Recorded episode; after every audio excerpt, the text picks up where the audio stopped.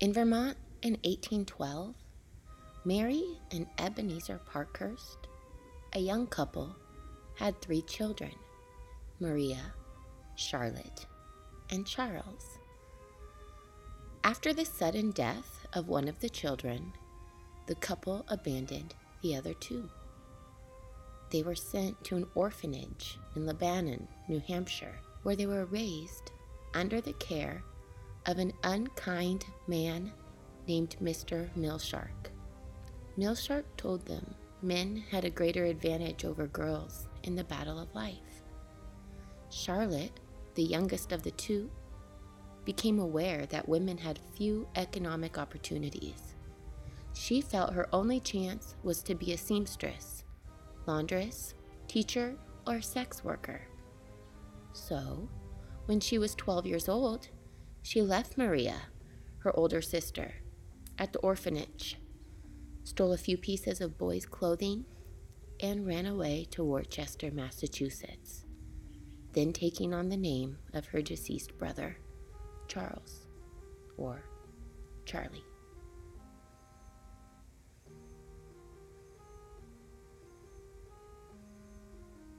Back east, before traveling to California, Charley sat in his stage outside of a dance on a cold winter night, waiting for his passengers to return. The icy night air caused Charley's delicate hands to freeze. He was humiliated. How would he explain he would be unable to drive? Charley's friend Liberty Childs, a fellow proud driver, took over the route, and the teasing began. It was not long after Charley was rescued from the cold that he left for California with long fingered, beaded buckskin gloves to hide and protect his fragile hands. Ask yourself this question. In general, do you feel like you always can be your true self? Has your gender ever hindered you from doing something because you felt it was something that you, as a boy or girl, should not do? Queens of the Mines features the authentic stories of gold rush women who blossomed from the camouflaged, twisted roots of California. In this chapter, we took a different approach than usual as we continue learning about the fabulous story of self determination, freedom of movement, and opportunity for free association with one of California's most famous stage drivers. I am Andrea Anderson with another true story from America's largest migration, the Gold Rush, here on Queens of the Mines. Chapter 9, Part 2.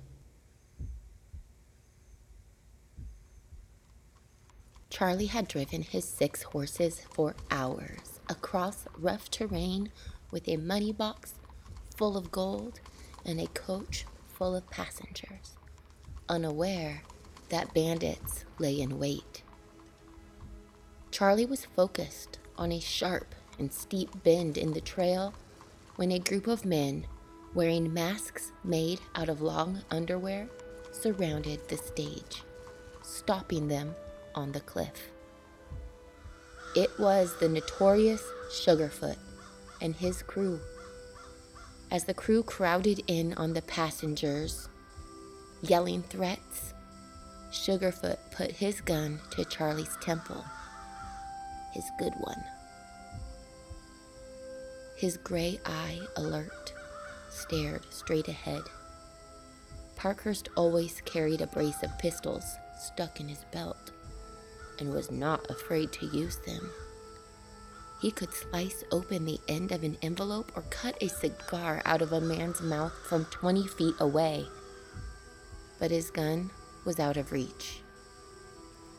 In order to protect his passengers from the rough gang, Charley kicked over the wagon's strong box which contained the valuables of all of the passengers on board. As the bandits rode down the trail behind them, Parkhurst yelled out to Sugarfoot If I ever see you again, it will be unpleasant. Harper Monthly's magazine journalist John Ross Browne sat beside Charley on his stagecoach and asked, Do many people get killed on this route? The crusty stagecoach driver replied, Some of the drivers mashes 'em once in a while, but that's whiskey or bad driving. Last summer, a few stages went over the grade, but nobody was hurt bad. Only a few legs and arms broken. Them was opposition stages. Some of the opposition boys did it last summer, but our company's very strict. They won't keep drivers as a general thing that gets drunk and mashes up stages. Charley did have a fantastic record until one afternoon on the Carson Pass. As he drove down the steep terrain, the lead horses suddenly veered from the trail, jerking the wagon so severely it tossed Charley clear off. The horses went full speed, dragging Parkhurst along face down as he clung to the reins. For one moment, the team slowed down just enough for Charley to get on his feet, running next to the coach, and finally leaping into the seat. The passengers took a sigh of relief as Charley, unaffected, steered the frightened horses back onto the road. A much respected driver in Northern California, his fearlessness and attention to duty inspired Wells Fargo to trust the brave stage driver with special missions. On one of the missions, Charley drove late into the night on a steep and rough mountain pass. I've traveled over these mountains so often, I can tell where the road is by the sound of the wheels. When they rattle, I'm on hard ground, and when they don't rattle, I generally look over the side to see where she's a going. As the stage rattled along, Charley saw Sugarfoot, the same notorious road agent, waiting in the path to stop Charley again. Charley chuckled to himself, and in defiance, he cracked his whip. It would be the last robbery this thief ever attempted. The team of horses charged, and Sugarfoot dove out of the way. Charley pulled out his revolver, and as he passed the criminal, he turned and fired. Sugarfoot, hit, crawled to a nearby cabin owned by a miner. Inside, the miner saw that Sugarfoot had a bullet wound in his stomach.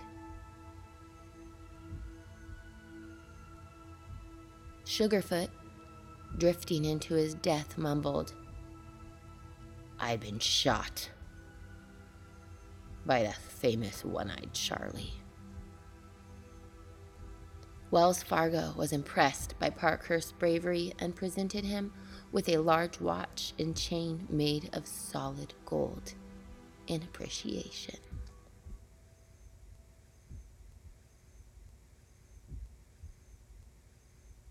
This episode is brought to you by our sponsor, Columbia Mercantile 1855. Columbia Mercantile 1855 is creating Eureka moments for every shopper. At first glance, it would appear a living museum until you look closer.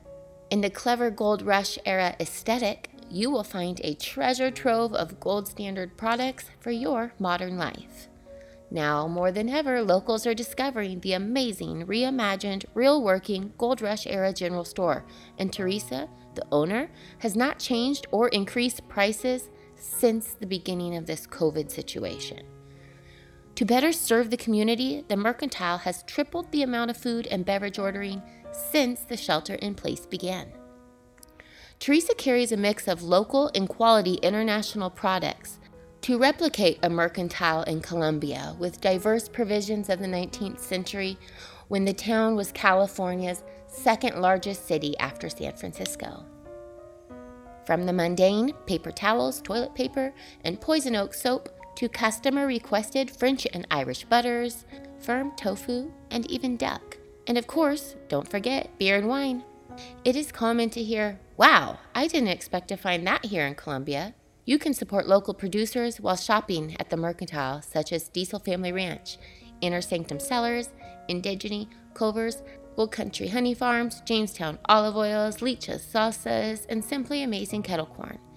There are also gluten free, vegan, and dairy free options. The Columbia Mercantile 1855 is located in Columbia State Historic Park at 11245 Jackson Street, near the St. Charles Saloon. It's a great place to keep our local economy moving. At a time like this, it is so important to shop local. And the Columbia Mercantile 1855 is friendly, welcoming, and fairly priced. They also take EBT. Open daily, 9 a.m. to 6 p.m.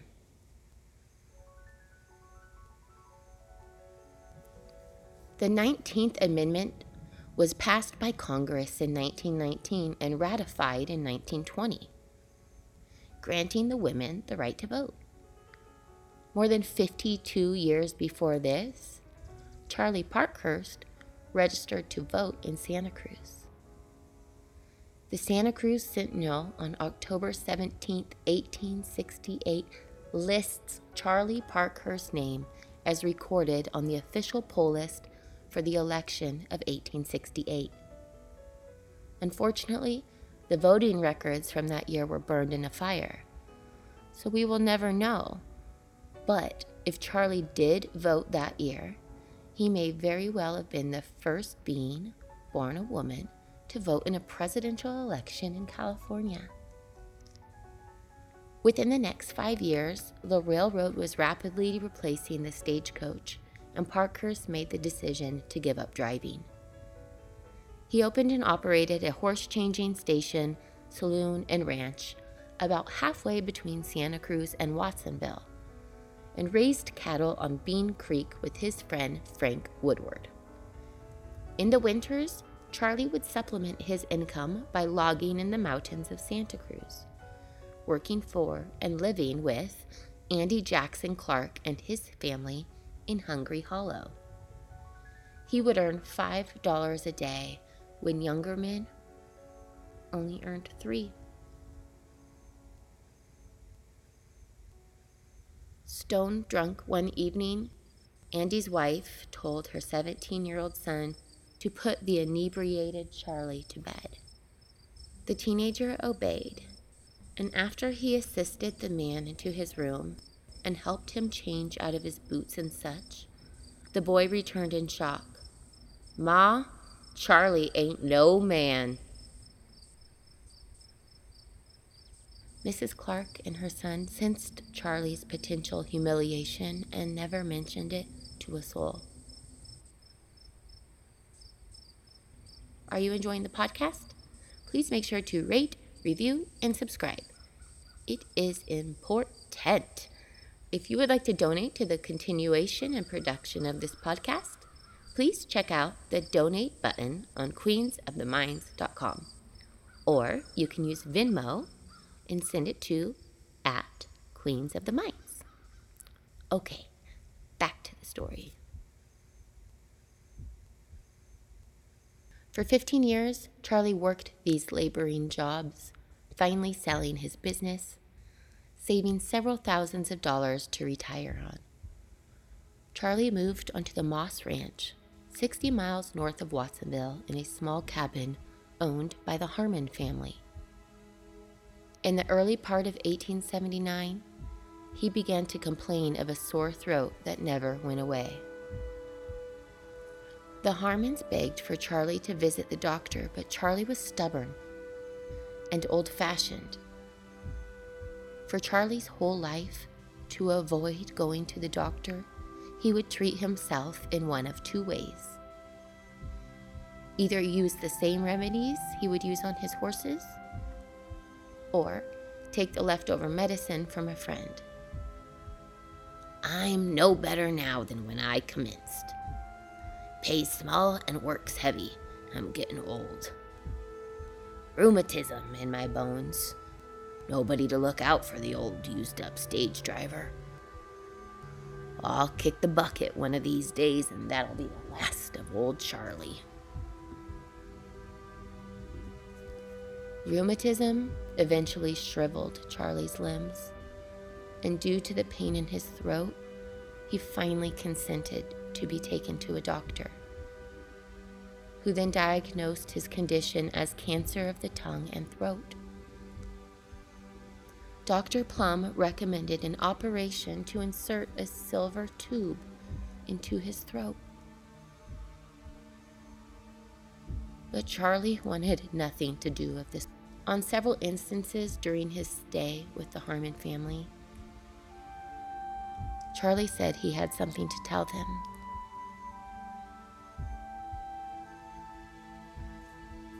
But he kept postponing the telling until eventually it was too late, as he could no longer talk.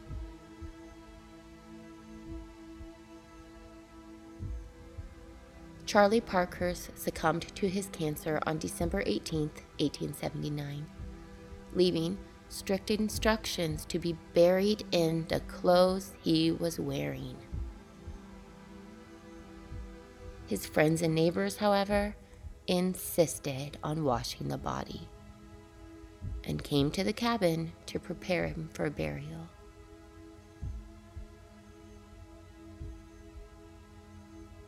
It was then discovered that Charley Parkhurst was born a woman. As the examining doctor finished up, he then told the Harmons that Charley, in fact, at one time had given birth. The Harmon's son found Charley's will, where he left him $600, and Charley's locked tin trunk, which he found contained an infant's red dress, and a pair of baby shoes. The discovery of Charley's true sex became a national sensation. Charley had succeeded in an occupation above all professions, calling for the best physical qualities of coolness, endurance, and a romantic personal bravery. It will never be known for sure Charley's reasoning for choosing this lifestyle. At what point did Charley have a daughter? Was he really an important witness in the court case like he had told others? Or was it lack of opportunity for adventurous work as a woman? We can assume that Parkhurst would not have become a famous stagecoach driver as a woman. It is possible that if Charley was alive today, he would identify as transgender. One could use him or they as a pronoun for Parkhurst. They is a perfect non binary pronoun and is great to use for people in the past as a marker of undecidability. If you were going to pick one wrong gender pronoun for Charley, it would be she. Charley actively asserted his gendered self, and for most of his life, he was he. And queerness and transness is something that's been around in some form, everywhere, for always.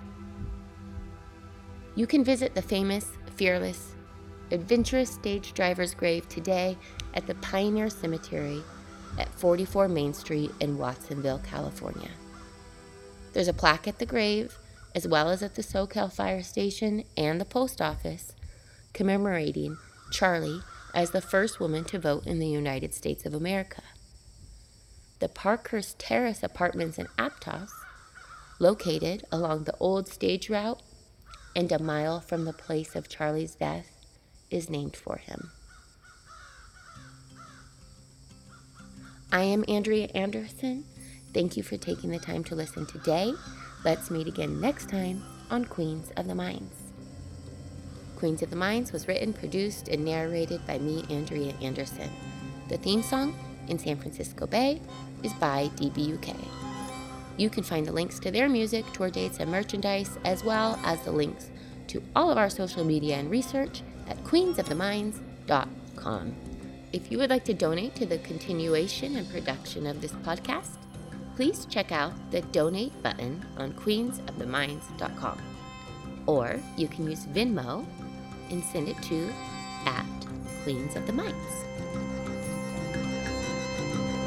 San Francisco Bay. San Francisco Bay. I swim most every day. Swim most every day. I take us from the Golden Gate dodging. I'm dodging. I'm dodging. They are always surprised. They are always that surprised. I'm there. Saying it's alright. Saying it's alright. So warm.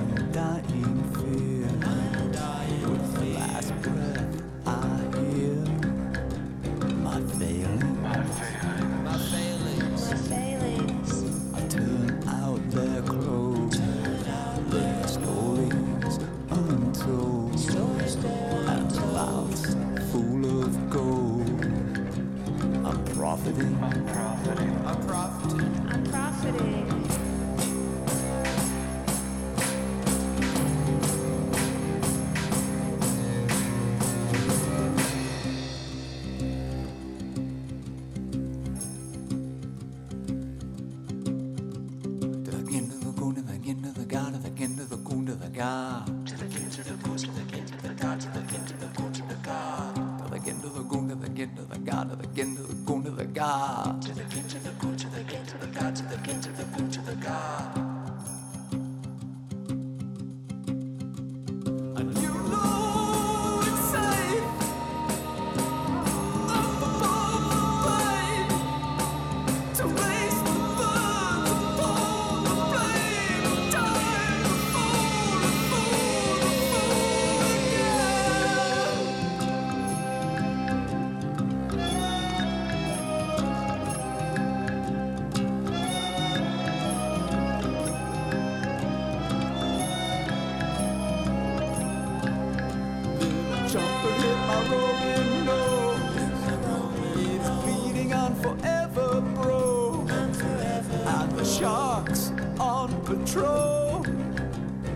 gathering, a gathering, a gathering. I wrap my arms around the Brooklyn as limp bodies get swept away. Get swept away. The deaf ears don't hear me say, Take me with you.